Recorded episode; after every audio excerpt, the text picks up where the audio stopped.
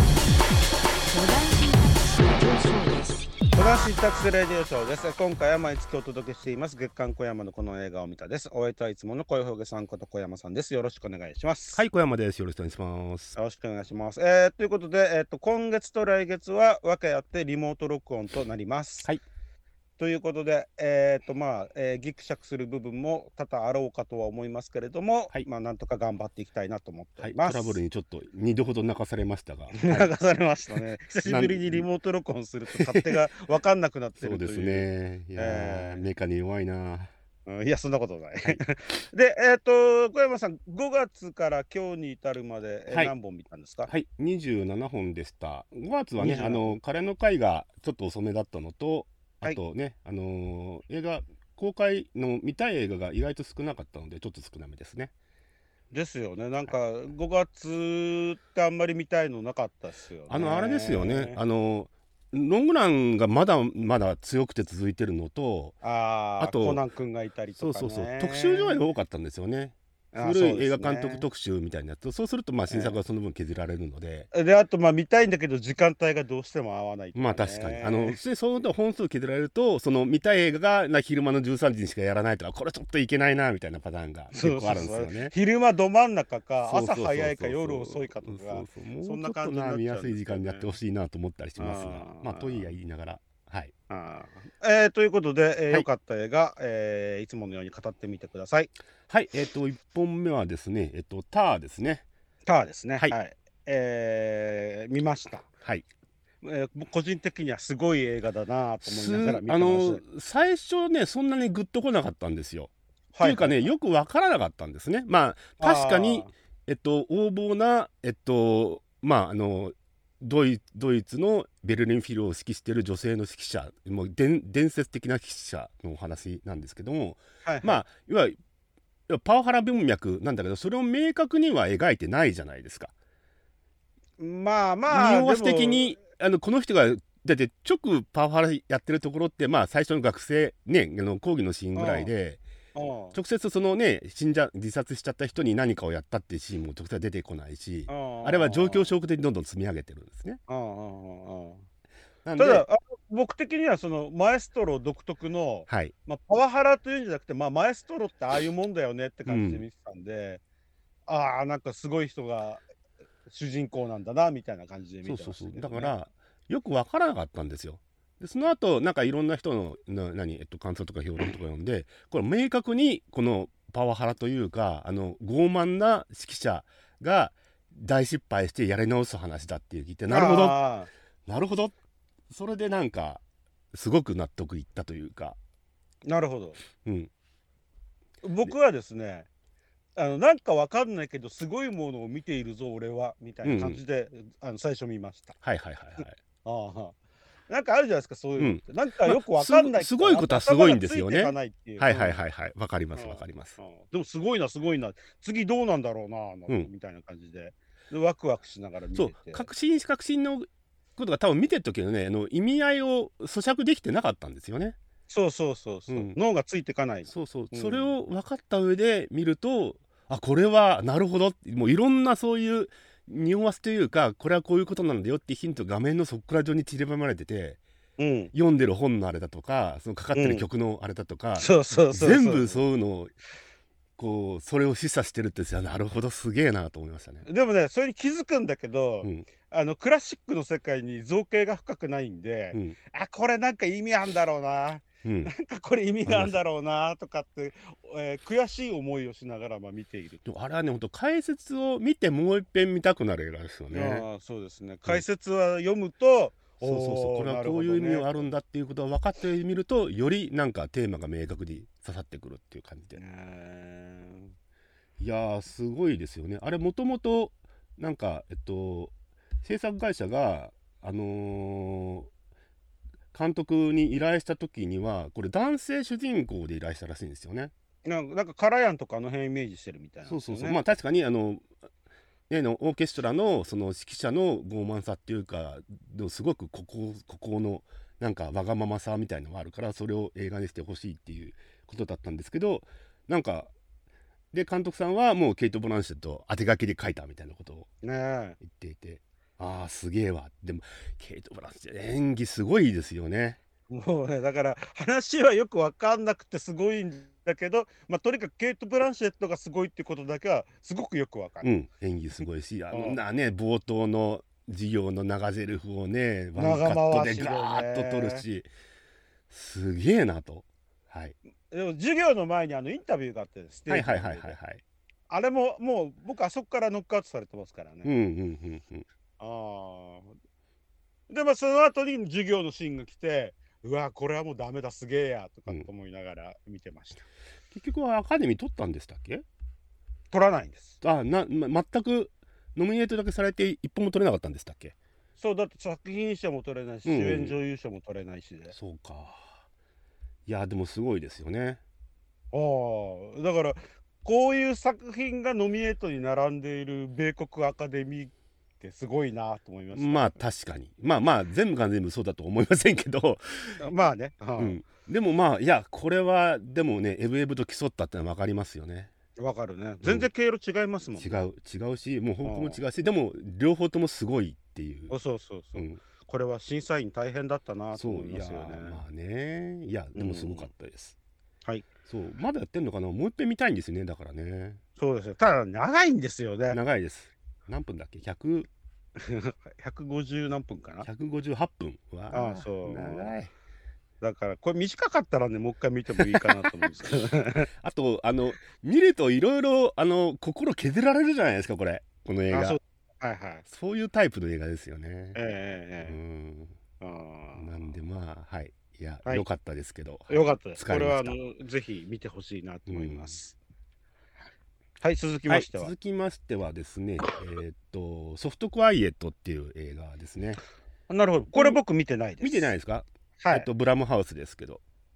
うん、なんかレビュー見てたら、うんまあいいかなっていう感じで。これ。ねあのー多分ねモダシンさん好きな話ですよあ、ひょんなこと人が壊れてでいく話ひょんなことでゴロゴロあの悪い方向に転がりまくるお話ですからこうこれワンショットで撮ってんですよね。えっとワンショットですねはい、ワワンショットと言いながらまあ当然あのうまいこと編集点もありますけどうん。一応ワンショット映画ですねうん、なんかこう見たレビューは、うんまあ、単純にワンショットで女の人たちが愚痴を言いまくっているだけの映画みたいな。いやいやいやいやいあやのねいやいやいいややいやいやですか。いやいやいやあのね女の人が6人ぐらいいて教会の必要を借りてなんかあの女子会みたいなのをやるんですけどテーマがやばいんですようん、あのその団体がアーリア人団結を目指す娘たちっていうね要はゴリッゴリの白人至上主義者たちの女性の話なんですねあああああああでいはあはあどどうやってこの我々白人の国を作るかっていう話をなんとなくそこでこうお話をしてるあああでなの雰囲気的にはすごくこのほんわかした感じでパイとか食べながらのパイにこうハーケンクロイツがこう描かれたりしてやべえやこいつらみたいな話なんですけどそれがまあひょんなことでえっとあれはアジア人かなヒスパニックかなあのそこのちょっと成功した要はえっと白人非白人な人といざこざになってなんかゴロゴロってやっていくっていうすごい話。あこれあれなんですかあのホラーとかスリラーなんですかえっとね、うん、テイスト的にはスリラーですね。へえ。はいドラムハウスだからね。ドラムハウスだから、ただだななんつうかねすごくそういう多分ねこの白人だからといって人種差別をやめようとかそういうテーマではないと思うんですよ単にそれは題材にして要はパロディ的に使ってるだけだと思うんですがあ、えー、揶揄している。揶揄してすごく揶揄しているああ、なるほど。そうなんか威勢のいい白人のお姉ちゃんおばちゃんたちがこう調子に乗ってウェーってやったあげくどんどんドツボにはまっていくって話なんですようーん。これねすごく面白いあーまだやってるのかなどうなんだろうな終わったかなわかんないですねちょっとまああのじゃあチャンスあったら見てみようかなまだ1ヒューヶ月経ってなどいこで見たんですか俺はこれはどこで見たんだっけヒューマントラストシネマかなちょっと待ってくださいね。えっと私はヒュートラ渋谷ですね。あ、ダメだ。ヒュート ラシ渋谷やってねえや、もう。う ん、ヒヒュートラ渋谷今の特集上映に入っちゃってるからいろんなもんバンバン切ってるんですよね。あーわかりました。じゃあ、これはちょっと、何かの機会にチええ何ャかンのスがあ機った会ら。に。はい。はい。はい、じゃあ続きまして続はきましてはえっとクリード過去の逆襲ですね。はいはいはい。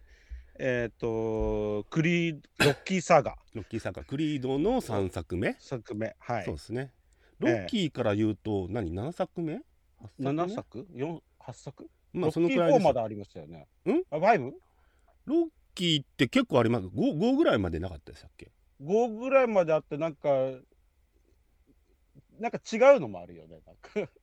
あれなんだっけなわかんないけど、まあ、だから8作目ぐらいか、。そうですすね。まあまあクリードってその息子編に息子とのえっとアポロの息子編になって三作目ですよね。うん、そうですね。はで、今回は、えーシルベスタ・スタローンは出てこない。出てこないし、まあでもプロデュースエグゼクティブプロデューサーに入ってたので、まあ一応なあれ名前がちかどうかわかんないですけど、まあ、原作というか、キャラクター原案ですからね。そうですね。えでえっとクリードを演じてるマイケル B ジョーダンが監督をやり、えそうですね。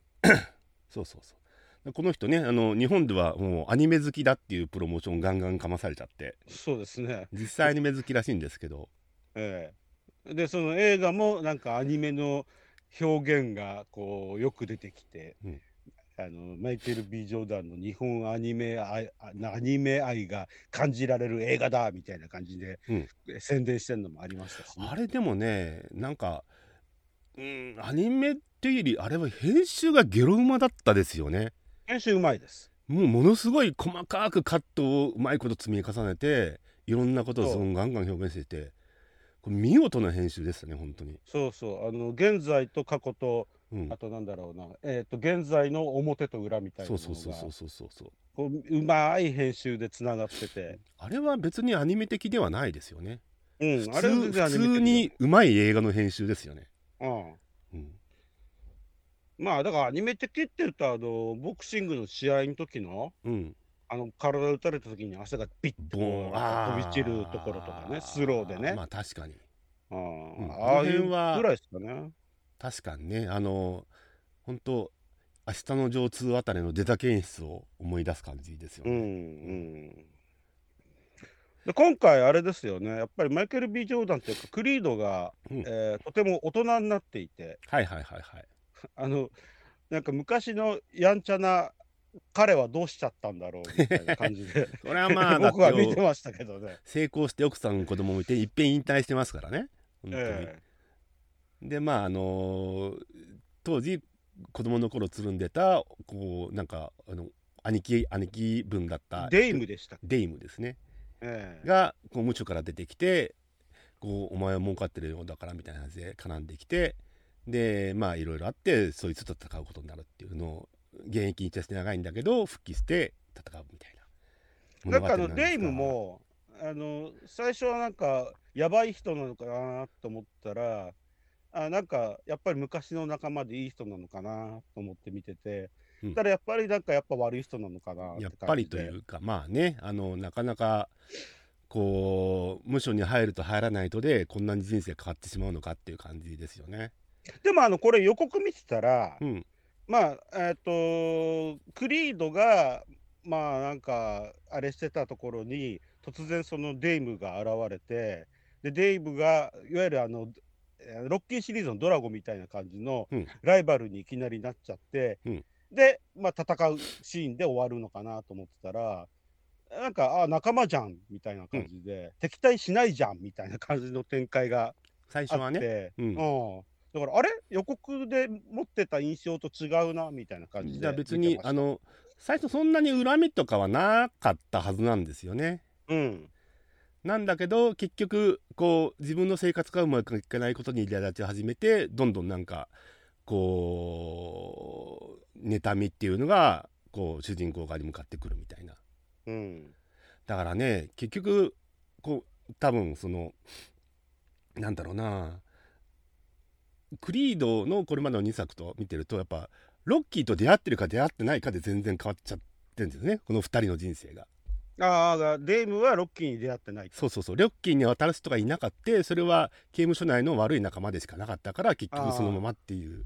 ああーその対比はすごいうまかったですよねあーなるほどねそういう見方をするわけですね。うんおあとあれじゃないですかすごかったのが打ち合いが始まった後観客がバーッといなくなるシーンあったじゃないですか、ーあー最後の方でね、はいはいはういんあれすごいなと思 って漫画の演出なんじゃないですか。漫画漫画なんですかねうんあのよしこのリング上には俺とお前しかいないぜみたいな。でもそれって別にえっとます周りを暗くすることでやるっていうのも他の映画でもあったしあるんですけど、空の観客席をガーッと映すってすごいなと思ってあ、ーなるほどね。ううんんうんうんうんあれはまああのアニメ的とは言わないですけどすごすごいそのあの2人しかいないんだっていう表現的にはすごすごい良かったですね。なるほどね。うん、うんでもまああのいろいろありますけどその、なんだろう無償出たばっかりの人がのおじおじさんはいはい はい、がいきなりタイトル戦だって勝っちゃうっていうの はもういかがなものかという気はしないわけでまはあな確いかにですけどね。ねえあしかもあれタイトルこの後どうなるんですかね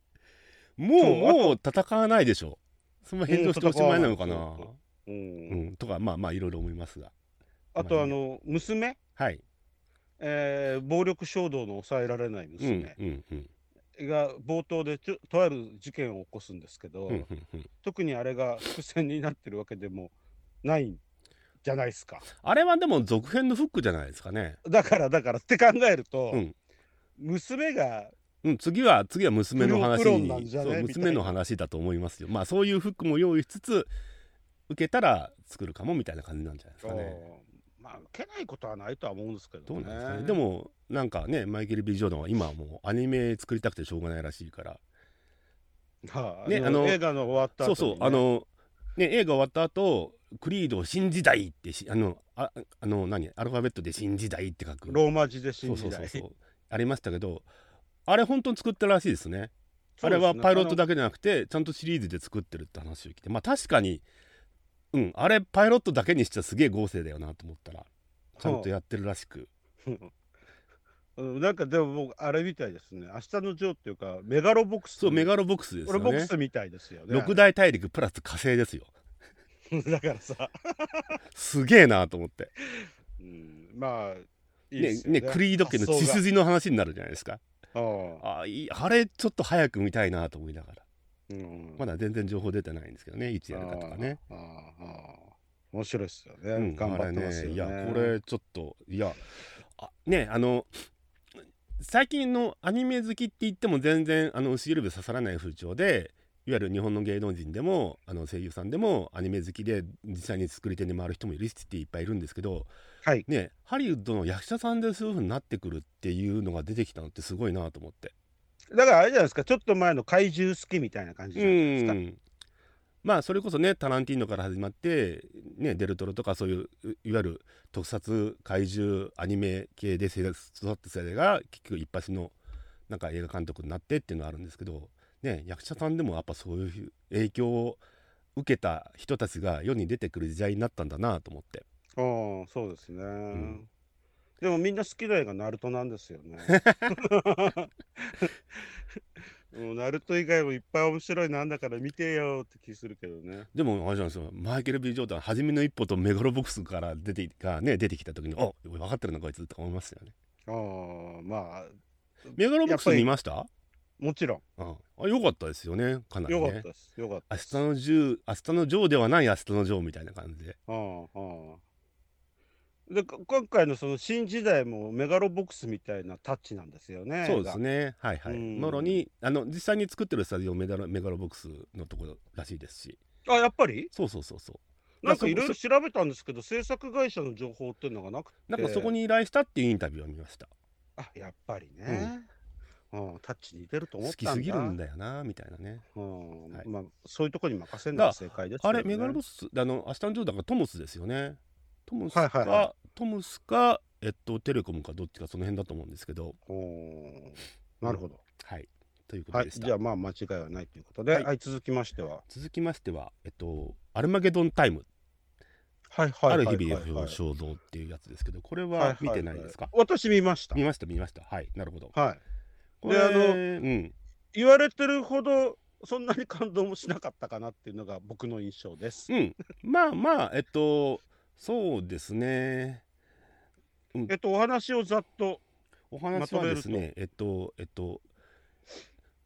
えっと、ちょっといじめられっ子っぽい、えっと、あれはユダヤでしたっけユダヤ系の少、ユダヤ系ですねそうそう、12歳の少年のお話なんですけども、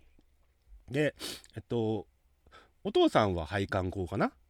そうでですねお。母さん PTA 会長で結構真面目に教育をやる人いやそんなに学がある人じゃないんですよね。はいなんで子供にすごくこう期待をしていて、あのー私立のいい学校に行くお兄ちゃんがいてで、主人公は一般の公立高校に公立、えっと、あれは小学校小学校。に通ってるんですけども、まあ、結構ちょっと浮いてると。はいで同じく浮いてる黒人の少年のひょんひょんなことが仲良くなって、はいでなんかやるんですけど、えっと、黒人少年はちょっとやっぱ文化が違うんですよね。そうですね。うんまあ、いわゆるあの貧民なんか貧民層なのでそういう考え方で物事を考える。ででも2人は仲良くなるんですけどちょっとしたことでなんかそのその少年が、えーなんつうのかなえっ、と距離を置くようになっ距離を置く。うん、うんまあそうですね。はい。た。はい。距離を置いて、それがきっかけで主人公もえっと公立高校を辞めさせられてお兄ちゃんの通う私立高校に通わされられる。はい。ことになったんだけど、そこでも当然ながらまああんまり居場所がない感じっていう。はい。そういうなんつうのかなえっとある意味こうす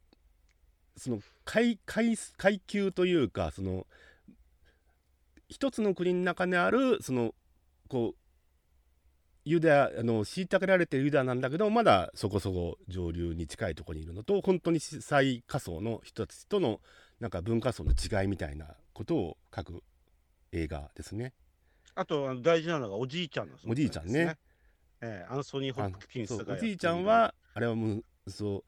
あれどこでしたっけどっかからあのアメリカに渡ってきた移民でえっ、とウクライナ。ウクライナかあーそそうですねでまあそういう厳しいことを厳しいこう体験をたくさんしてきるのでお前はそういうふうになっちゃいけないとあんまり人を見下して生活するようなことを言っちゃいけなくてもうちゃんと自分の心に従ってちゃんと何えー、なんつうんだえっと規律じゃないなそのまあ高い意識を持ってこう生活せよみたいなことを言うおじいちゃんなのいいいいおじいちゃんでそうあれですよね。あの、うんご両親みんな息子に期待すごいですもんね。うんでその割に子供がそれに応えられないっていうか、うん応えたくないっていうか。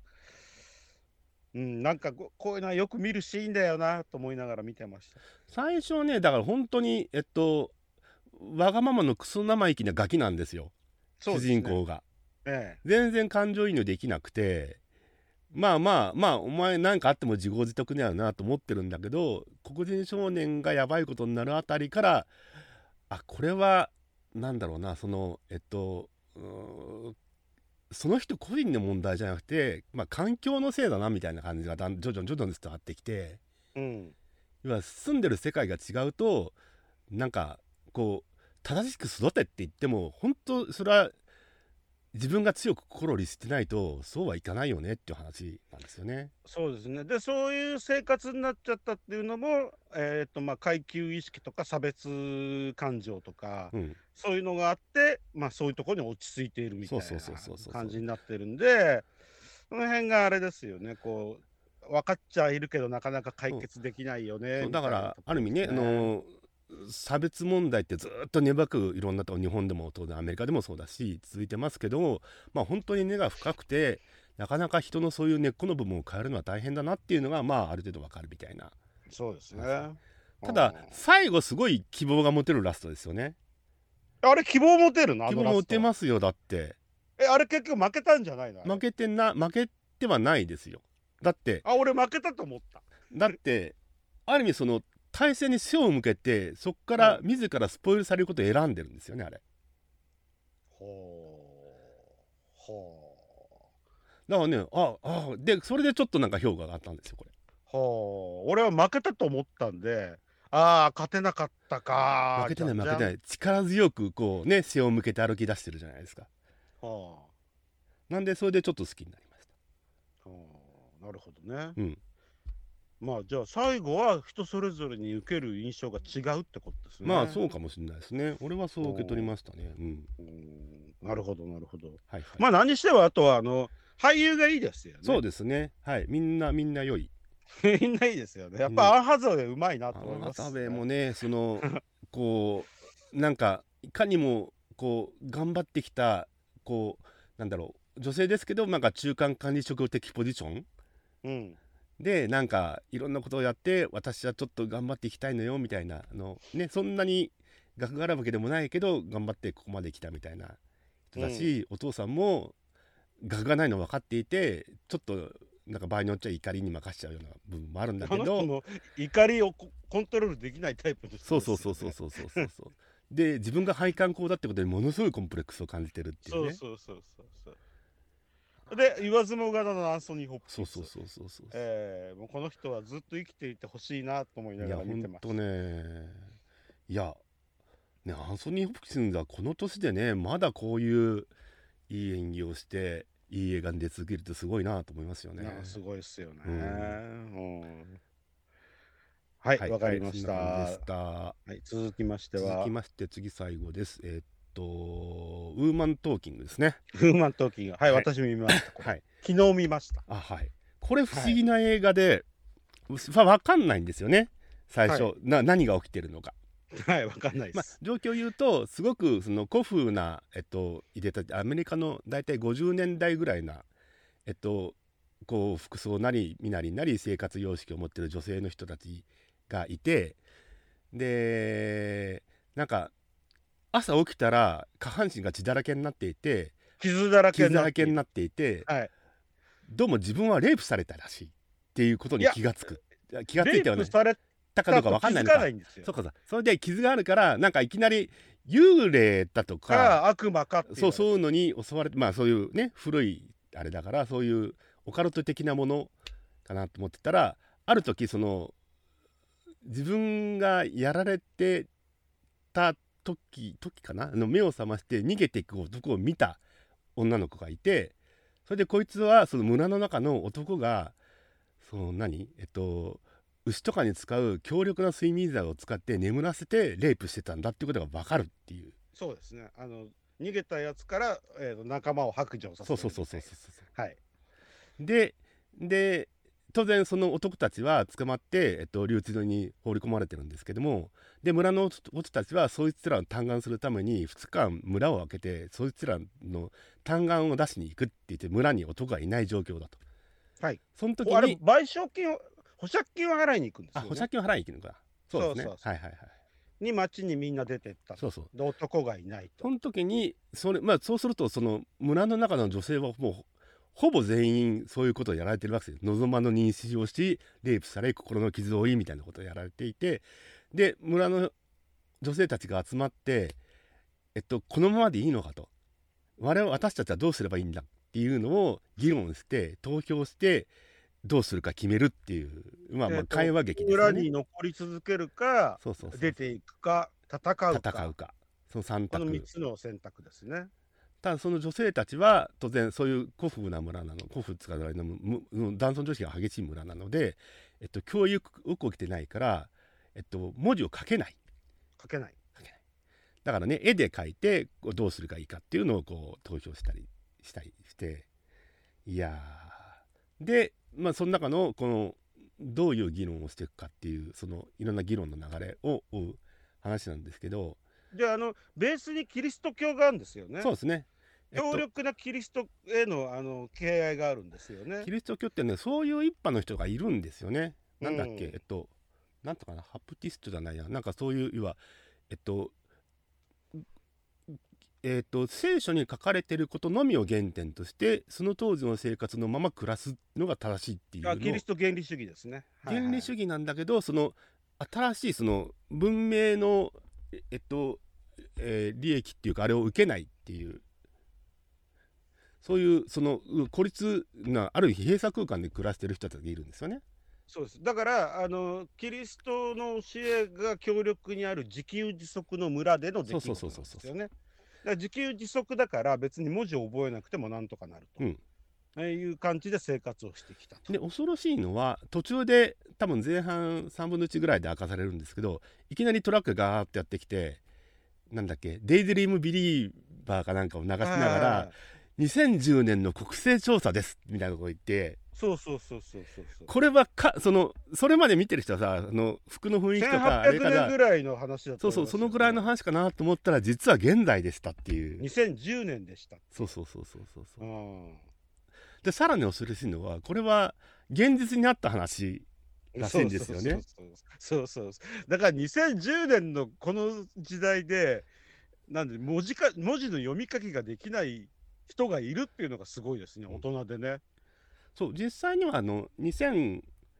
年から9年ぐらいの間にあの南米のボリビアで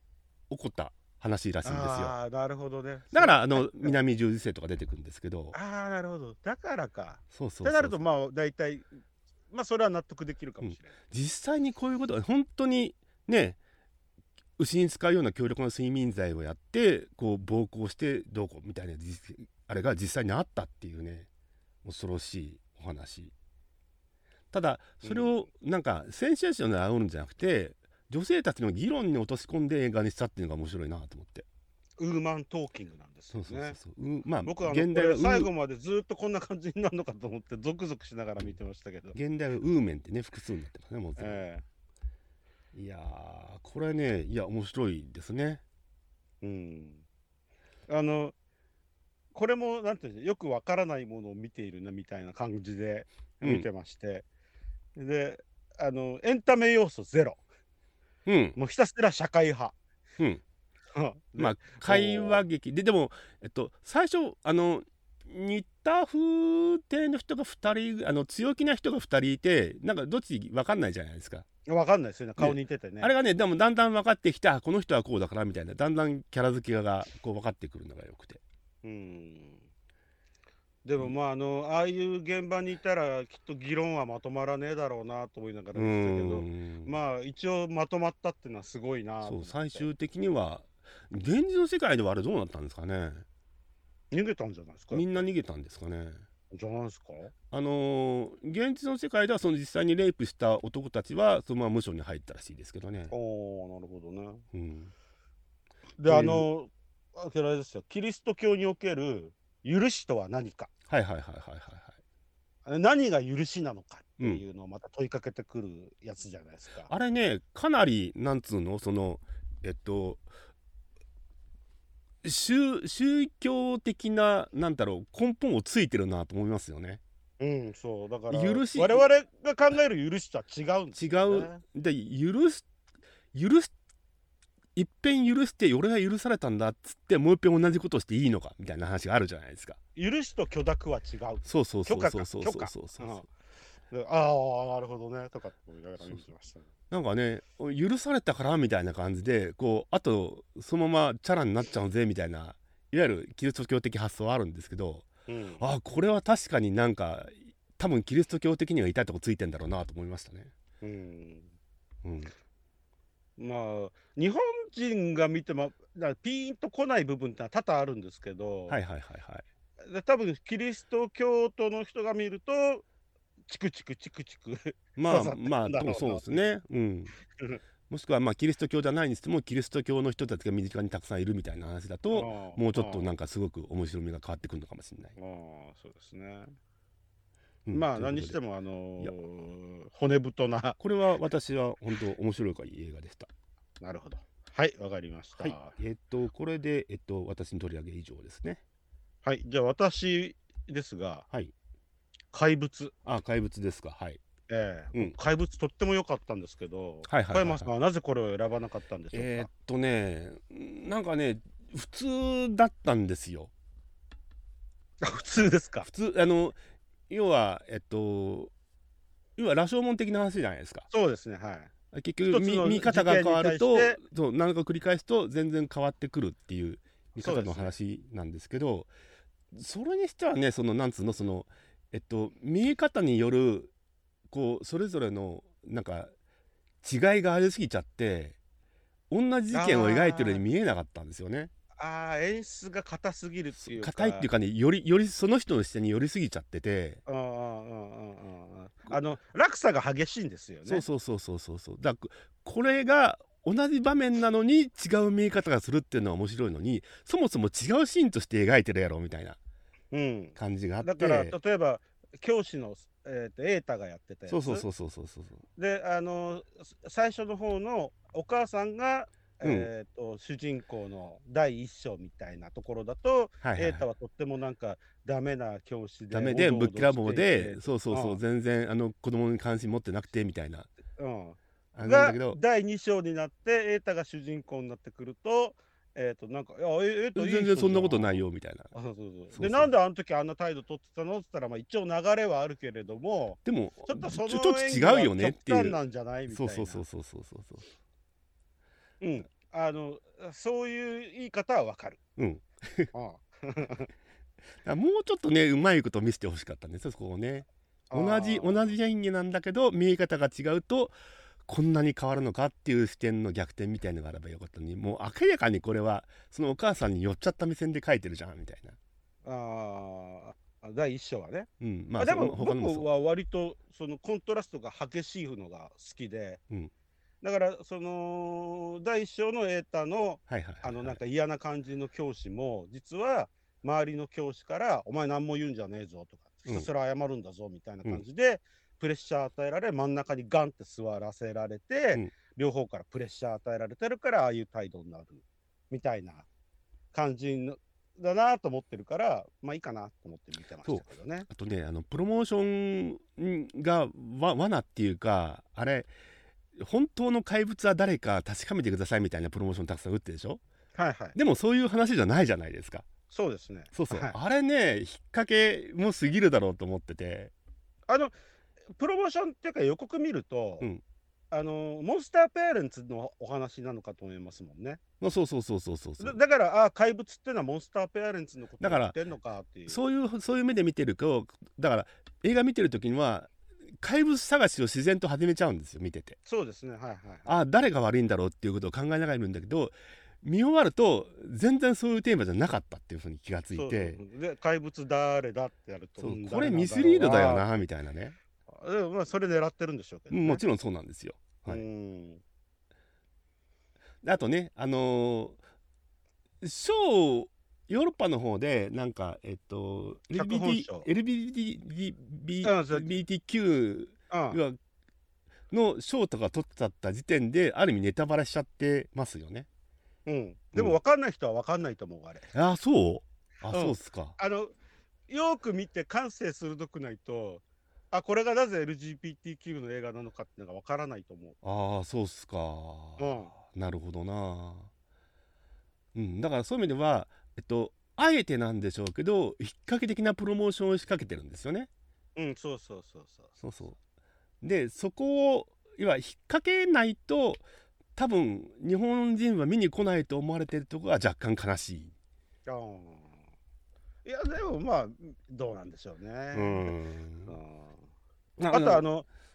そうですね話腰折って悪いんですけはいはいはいはどいあの是枝監督にしては、はいえー、とカットのあのスピード感がすごくあそ速うかでったすね確かにねうんでなんかシーンがあっておここでグッとくるかなと思ったらパッと終わっちゃったりとかっていうのがガンガンガンとあってあのーシーンの切り替え早いですよね早いです早いですだからじっくり書かずにほんと物足りないぐらいで次のシーンに行っちゃうっていうのがそ多うくてそうはそう、いここでお母さんが先生に対してガーって言うのかなと思ったらもうパもッう翌翌日になっちゃったりとかねうんうんそうそうあれはねあの気持ちよかったですうんあとあの最後の方で、えーと「嵐の日で」うん子供を探しに、うんえーとえんあえーと瑛太と安藤サクラがい出かけるわけですけど、はいはいはいあのく車建物の窓電車ですよね。電車廃です、線ね、の電電車。車のはい天窓うん、をのガラスを割手ってで拭ってはいはい中を見ようとするんだけど、うんいくら拭っても泥に覆われ、拭っても泥に覆われいつまでたっても光が見えてこないっていう、うんあのシーン、うんえーなんだろうな未来を見よう見ようと希望を持とうと思うけれども見れない大人たちうんうんと、希望にあふれる子供たちの対話みたいな感じがあって僕はあそこ好きでしたね。あれねあのーなんだろうなえっとね電車の中から見てるじゃないですか、ではいはい雨がポツポツポツって降って拭ってもまた泥が来てポツポツってあれなんか星みたいだなと思って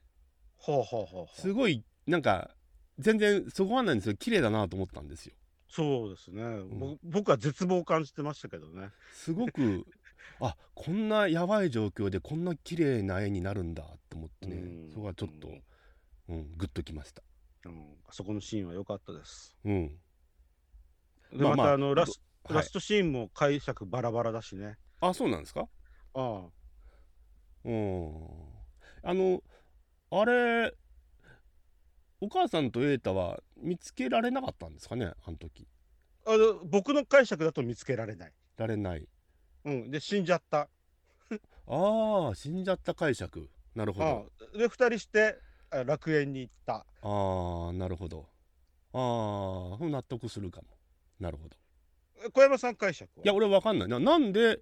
あの何見つからなかったのだから最後に出てくるじゃないですか、うんあれお母さんと瑛太はどうしちゃったのとか思いましたよねうんうんうんうんだからあそこ解釈いろいろあるみたいですよ。あそうなんですかううーんんあまあそうか確かに死んじゃったと解釈するのは意外と自然ですね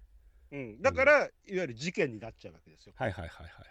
いでなんでこんなことが起きたのかっつって遡っていくとまあああいうことがあって、うんああいうことがあってとかっつって、でも真実はこうこうこうこうこうでとかっていう、うん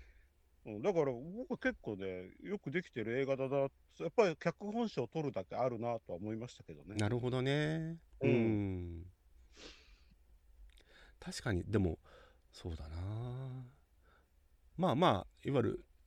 少年の同性愛問題みたいなやつをこういう言い方でね出すのはまあすごく興味深いですよねうん、そううんそうそう。うん、でまあ事件の根源にあるのはそういうことをえ秘密にしたかったからうんみたいなのも、あなるほどねっていうのもあるしね。うんだからこういろいろねあのなんていうのぎ時代時間をこう逆に遡っていくとなるほどねなるほどねっていうのが分かってくるのが面白いとこですよねこれの。そうねアルマゲドンタイムも若干そういうその空気っていうかあれもありますしああるしね。ね、うんそれとソフトクエアとはそれの全く真逆な話だしそれなんだろうな意外とみんなその同性愛とか特別なものと思ってますけど昔から実はちゃんとあってみたいなは映画はのテーマは増えてきましたねすごく。うう、んん、タワーもそうだしね。あターンもそうですね確かに。うんうんそれから考えると本当に多いですね、最近 ね。同性愛もっていうのは。まあまあそういう意味では、えっと、そういう問題が起こるギリギリの境界に面白いものがたくさんあるのでそういうものはテーマにしやすいんでしょうね。なるほどね。うん、うん、はい、わかりました。ということまあでした、そんな感じです。はい。えっと、6月は、 6月ねだ今撮ってるの9日ですけど今日公開のがやばいんですよねいろいろね。ミーガンですね。ミーガンもそうだしあれクラプトンのあれ見に行きます行かないわかんないわかん。ないわかんない。行った方がいいのかな、どうわかなんんなだいろう俺なも一応わかんないけど見に行くつもりでちなみに僕、あの、エリック・クラプトンっていうのはクリーム以外はあんまりあ評そう価でしすてかなないんで。るほどなるほど、えあとねあとちょっとなんか話題というかあの物議を醸してるあのディズニーの黒人リトル・マーメイド えあれ、あれ、あの、黒人、アリエルが黒人っていうよりも、その周りがひどすぎるとかっつって、なんか、あ本当。すごく評判になってますね ね一応見演に出へわかわけわかんない演出とかっつって。それを聞いてね余計見たくなりましたねうんまあ、もうちょっとえ見ようかなと思ったけど、えーってそんなひどいんだとかって思って、うんどうしようかと思って悩んでますひどいとか言うとねちょっと食欲そそっちゃう人なのではなるほど、わかります、わかります。あれひどいよねって言うと、えー、本当、本当みたいな感じで、あとまあこの本当にな結構なんか公開されてなんか大評判な「スパイダーマンアクロス・ザ・スパイダーバース」とかねはいはいはいはいはいはい。ついに来ますよ来週、うんはいはいはい。楽しみですねあ。とカードカあウとンター探偵マーローあ、探偵マーローきますね。はいはいはい。えーリアム・ニーソン 100, 100出演作、そうそうそう。100作目ってもうお前らリアム・ニーソン他のなんか映画見てないだろうとか思ったりするんですけど俺結構最近ねマイナーなリアム・ニーソン映画たくさん見てますよああ相変わらず全部一緒一緒じゃないです微妙に違ううんまあでもね100作っていうのはすごいっすよねまあでも今回のねちゃんとビッグバジェットでえっと、うんねいい映画っぽいですよねリアム・ニーソン、うんはいであのこの前のなんだっけリアム・ニーソンのやつえっとメモリーメモリーメメモモリリーでちょっともうこういう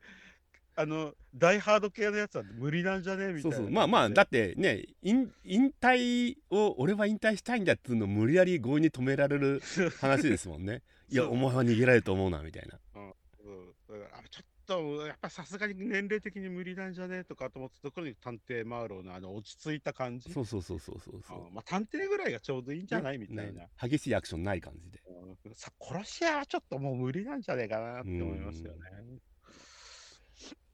まあせそんな感じで。こんな感じですかねあと、うんちあなみにの配信ですけど、はいはいタイラー・レイク2来ますようんあそうですね、タイラー・レックスいつなんでしたっえけっとあ6来月週 16? 来週来週あ楽しみですね、これね。うんねうん。まあそんな感じかなあとアニメだうとんね、青豚の青豚ね。映画はい2作目ありますし、うんはい。あの、どうでもいい話なんですけど、はいえっと僕、今日ミーガン見に行くんですけどお、すごいはいえっと、ミーガン T シャツっていうのが、えっと、ネットで販売しておりまして、はいで、これ、あの、今日の10時に発売になったんですけど、うん10時半の段階で完売してしまい ままあしそりゃそうでしょう た。うわーとかって終わった大なー抵そんなとかもんですようん、だ大体そんなに枚数すらないでしょあの手のやつはうん知らないんだけど、で、ピカデリーに見に行くんですけど、はいはいはいはいピカデリーの物販コーナーで売ってればいいなーとかってまあ完思売じゃないですか今日行きます。うんはいそう狙う人間はもうあれですもん朝一から行ってますよああ、困りましたね。ミンガン T シャツ欲しいんですか、 欲しいですおね。おーそうかもう見る前から欲しいです。うんうんまあ確かにああれ面白そうねいい感じのキャラですあよねもうジェームス・アンとブラブハウスではもう面白くないわけがないだろうと言いつつ見終わったとになんだあれとかって怒るかもしれない。ああのねあのアクショングロものだとあれも来ますよなんだけど悪魔のクマさんもあれさ、うんもう単純にうふん普通の B 級のホラー映画に、まあそうですよねはいぬいぐるみ有名なぬいぐるみを着させただけじゃん。ハイジもそうだけど。はいはいいやハイジはねもうちょっとなんかあの娯楽に寄ってるっぽいけどああだからそれはねえだろうっていう。まあねあの著作権切れたあのもの原作をバンバンこうねネタに困ってる B 級 B 級ホラー業界が目立たく見つけるっていうパターンですよね。ああでしかもデビュー作なんですよね、あの監督ね。あそうなんですか。へだからひどいんですよ。え。まあまあまあ発想が安易。まあまあいいんですよ。そういうそのクソ B 級を我々は好むので。なるほどね。はい。はい、わかりました。こんな感じでしというたことでした。はいあありりががとうごとうございざいままししたた。